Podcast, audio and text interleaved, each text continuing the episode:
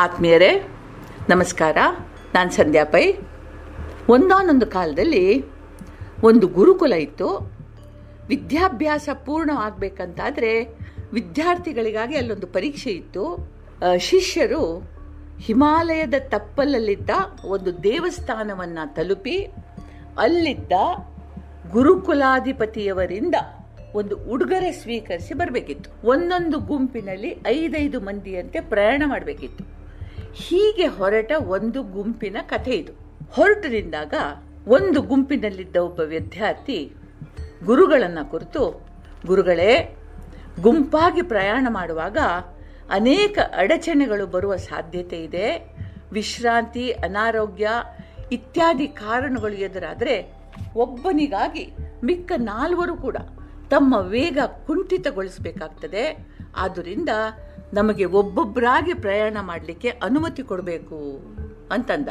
ಗುರುಗಳು ನಸು ನಕ್ಕರು ತಲೆ ಅಲ್ಲಾಡಿಸ್ತಾ, ಹೌದು ಹೌದು, ನೀನು ಹೇಳೋದೆಲ್ಲ ಸರಿ, ಆದರೆ ಇದಕ್ಕೆ ಇನ್ನೊಂದು ಮುಖ ಇದೆ. ಅಗತ್ಯ ಬಿದ್ದಾಗ ಒಬ್ಬರಿಗೊಬ್ಬರು ನೆರವಾಗಬಹುದಲ್ವಾ? ಅಲ್ಲದೆ ಮುಖ್ಯವಾದ ವಿಷಯ ಮತ್ತೊಂದಿದೆ. ಎಷ್ಟೇ ಮಂದಿ ಹೊರಟರು ಎಲ್ಲರೂ ಗುರಿ ಮುಟ್ಟುತ್ತಾರೆ ಅಂತ ಹೇಳಕ್ಕಾಗಲ್ಲ. ದಾರಿಯಲ್ಲಿ ಸಿಗುವ ಆಮಿಷಗಳು ಹತ್ತಾರು. ಅವುಗಳಿಗೆ ಮನ ಸೋಲುವವರೇ ಹೆಚ್ಚು ಮಂದಿ. ಇಂಥ ಸಂದರ್ಭ ಎದುರಾದಾಗ ದಾರಿ ತಪ್ಪದ ಹಾಗೆ ಜೊತೆಗಾರರ ಸಾಂಗತ್ಯ ನೆರವಾಗುತ್ತೆ. ಅದನ್ನು ಮೀರಿ ಮುಂದೆ ನಡೆಯುವವ ಗಮ್ಯಸ್ಥಾನ ಮುಡ್ತಾನೆ ಆದುದರಿಂದಲೇ ಹೀಗೆ ಗುಂಪಾಗಿಯೇ ಹೋಗೋದು ಸೂಕ್ತ ಅಂತ ತೀರ್ಮಾನ ಹೇಳಿದರು. ಒಲ್ಲದ ಮನಸ್ಸಿನಿಂದ ಒಳಗಿಂದೊಳಗೆ ಗುರುಗಳ ತೀರ್ಮಾನವನ್ನು ಬೈಯುತ್ತಾ ಹೊರಟಿತು ಈ ಗುಂಪು. ಹಾದಿಯಲ್ಲಿ ಒಂದೂರು ಸಿಕ್ತು. ಕತ್ಲಾಗ್ತಾ ಇತ್ತು. ರಾತ್ರಿ ಕಳೆಯಲು ಸೂರು ಹುಡುಕ್ತಾ ಹೋದವರಿಗೆ ಸುಂದರವಾದ ಒಂದು ದೇವಸ್ಥಾನ ಸಿಕ್ತು. ಒಳಗೆ ಹೋದರೆ ಅರ್ಚನೆ, ಪೂಜೆ ಏನೂ ಇಲ್ಲದೆ ಹಾಳು ಬಿದ್ದ ಹಾಗೆ ಕಾಣ್ತಾ ಇತ್ತು. ಅಷ್ಟರಲ್ಲಿ ಅತ್ತ ಬಂದವರೊಬ್ಬರನ್ನ ಕಂಡು ವಿಚಾರಿಸಿದ್ರೆ ಅರ್ಚಕರು ಕೆಲವು ತಿಂಗಳ ಹಿಂದೆ ದೈವಾಧೀನರಾಗಿದ್ದಾರಂತಲೂ ಹೊಸದಾಗಿ ಆ ಊರಿಗೆ ಯಾರೂ ಬರಲು ಕೇಳ್ತಿಲ್ಲ ಅಂತಲೂ, ಯಾರಾದರೂ ಒಪ್ಪಿ ಬಂದರೆ ಸಮಸ್ತ ಸೌಲಭ್ಯಗಳನ್ನು ತಾವು ಒದಗಿಸ್ತೀರಿ. ಅಂದರೆ ಊರಿನವರು, ಒದಗಿಸ್ತಾರಂತಲೂ ತಿಳಿತು ಮಾರನೇ ದಿನ ಬೆಳಗಾಗುವಷ್ಟರಲ್ಲಿ ಅವರಲ್ಲಿ ಒಬ್ಬ ಅರ್ಚಕನಾಗುವ ನಿರ್ಧಾರ ತೆಗೆದುಕೊಂಡಾಗಿತ್ತು. ಪರೀಕ್ಷೆಯಲ್ಲಿ ಉತ್ತೀರ್ಣನಾಗಿ ನಾನು ಮಾಡೋದು ಎಲ್ಲಿಯಾದರೂ ಒಂದು ಕೆಲಸ. ಒಂದೆರಡು ದಿನ ಹಾಗೂ ಒಂದು ಉಡುಗೊರೆಯಿಂದ ಆಗೋ ವ್ಯತ್ಯಾಸ ಏನೂ ಇಲ್ಲ. ಇಲ್ಲಿ ನಾನು ಬಯಸುವ ವೃತ್ತಿಯೇ ಸಕಲ ಸೌಭಾಗ್ಯಗಳೊಂದಿಗೆ ನನ್ನ ಎದುರಿ ಕೂತಿದೆ. ಅಲ್ಲದೆ ಇದು ಭಗವಂತನ ಕೆಲಸ. ನಾನು ಇಲ್ಲೇ ಉಳಿತೀನಿ ಅಂದ ನಿರ್ಧಾರದ ಧ್ವನಿಯಲ್ಲಿ, ಸರಿ, ಇವನನ್ನಲ್ಲೇ ಬಿಟ್ಟು ಮಿಕ್ಕ ನಾಲ್ಕು ಮಂದಿ ಮುಂದೆ ಹೋದರು. ಮುಂದಿನ ಊರು ಮುಟ್ಟಿದ್ರು. ಮತ್ತೆ ಕತ್ಲಾಯಿತು. ಮತ್ತೆ ಆಶ್ರಯಕ್ಕಾಗಿ ಊರು ಸುತ್ತಾ ಇರುವಾಗ ಅವರಿಗೊಂದು ದೃಶ್ಯ ಕಂಡಿತು. ಮನೆಯ ಯಜಮಾನ ತೀರ್ಕೊಂಡಿದ್ದ, ಮನೆಯೊಡತಿ ತನ್ನ ಏಕೈಕ ಸಂತಾನವಾದ ಮಗಳನ್ನು ಅಪ್ಪುಕೊಂಡು ಗೋಳಾಡ್ತಾ ಇದ್ಲು. ಯಾವುದು ಎತ್ತ ಅಂತ ತಿಳಿಯದಂತೆ ಸುಖವಾಗಿ ನೋಡಿಕೊಂಡ್ರು. ಪ್ರಪಂಚ ತಿಳಿಯದ ಅಬೋಧೆ, ನನ್ನನ್ನು, ನಿಮ್ಮ ಮಗಳನ್ನು ಹೀಗೆ ನಡು ನೀರಿನಲ್ಲಿ ಕೈ ಬಿಟ್ಟು ಹೊರಟೋದ್ರಿ. ಕನಿಷ್ಠ ಇವಳು ಒಂದು ಮದುವೆ ಆದರೂ ಅಳಿಯ ನನ್ನ ಮಗ ಅಂತ ಸ್ವೀಕರಿಸಿ ಈ ಮನೆಯನ್ನು ಅವನಿಗೊಪ್ಪಿಸಿ ನಿಶ್ಚಿಂತಳಾಗಿರ್ತಿದ್ದೆ. ಅಯ್ಯೋ, ಯಾರಾದರೂ ನನ್ನ ಮಗಳನ್ನು ಸ್ವೀಕರಿಸ್ರಪ್ಪ ನನ್ನನ್ನು ಈ ಗೊಂದಲದಿಂದ ಬಿಡುಗಡೆ ಮಾಡಿ ಅಂತ ಗೋಳಾಡ್ತಾ ಇದ್ಲು. ಮಿಕ್ಕ ನಾಲ್ವರಲ್ಲಿ ಒಬ್ಬನಿಗೆ ಖನಿಕರ ಅನ್ನಿಸ್ತು. ಸುಂದರ ಪತ್ನಿ, ಸುಖ ಜೀವನಕ್ಕೆ ಸಮಸ್ತವೂ ಇದ್ದ ಈ ಸನ್ನಿವೇಶ ಅವನನ್ನು ಮರುಳು ಮಾಡಿತ್ತು. ಒಂದು ಹೆಜ್ಜೆ ಮುಂದೆ ಬಂದ, ಅಮ್ಮ, ನೀವು ಒಪ್ಪಿದ್ರೆ ನಾನು ನಿಮ್ಮ ಮಗಳನ್ನು ಮದುವೆ ಆಗ್ತೀನಿ ಅಂದುಬಿಟ್ಟ. ಸರಿ, ಐದು ಜನರ ಗುಂಪಿದ್ದದ್ದು ಮೂರಕ್ಕಿಳಿತು ಅವನು ಆ ಹುಡುಗಿಯನ್ನ ಮದುವೆ ಆಗಿ ಅಲ್ಲಿ ನಿಂತ.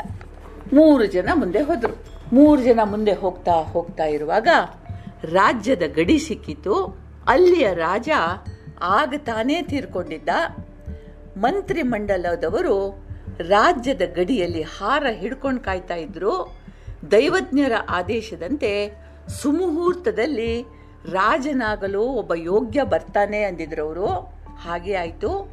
ಇವರು ರಾಜ್ಯದೊಳಗೆ ಕಾಲಿಟ್ಟರು ಕಾಲಿಟ್ಟ ಮೊದಲನೆಯವನನ್ನ ಆನೆ ಮೇಲೆ ಕುಳ್ಳಿರಿಸಿ ಅರಮನೆಗೆ ಕರ್ಕೊಂಡು ಹೋದರು. ರಾಜಕುಮಾರಿ ಅವನ ಪತ್ನಿಯಾದ್ಲು ಪ್ರಜೆಗಳನ್ನು ಧರ್ಮದಿಂದ ಪಾಲಿಸೋದು ದೇವರ ಕೆಲಸ ಅಂತ ಹೇಳಿ ಅವನು ಅಲ್ಲೇ ಉಳ್ಕೊಂಡ. ಈಗ ಉಳಿದ್ರು ಇಬ್ರು. ನಡೀತಾ ನಡೀತಾ ದಟ್ಟ ಕಾಡೊಂದು ಎದುರಾಯ್ತು. ಇಬ್ರು ಒಂದು ಮರದ ಕೆಳಗೆ ರಾತ್ರಿ ಕಲಿಯೋಕೆ ನಿರ್ಧರಿಸಿದ್ರು. ಒಬ್ಬನಂದ ಮಿತ್ರನೇ, ಕಾಡಿನಲ್ಲಿ ಹಿಂಸ ಪಶುಗಳಿವೆ. ಮರದ ಕೆಳಗೆ ಮಲಗೋದು ಸುರಕ್ಷಿತ ಅಲ್ಲ. ಮರದ ಮೇಲೆ ಹತ್ತಿ ರಾತ್ರಿ ಕಲಿಯೋಣ.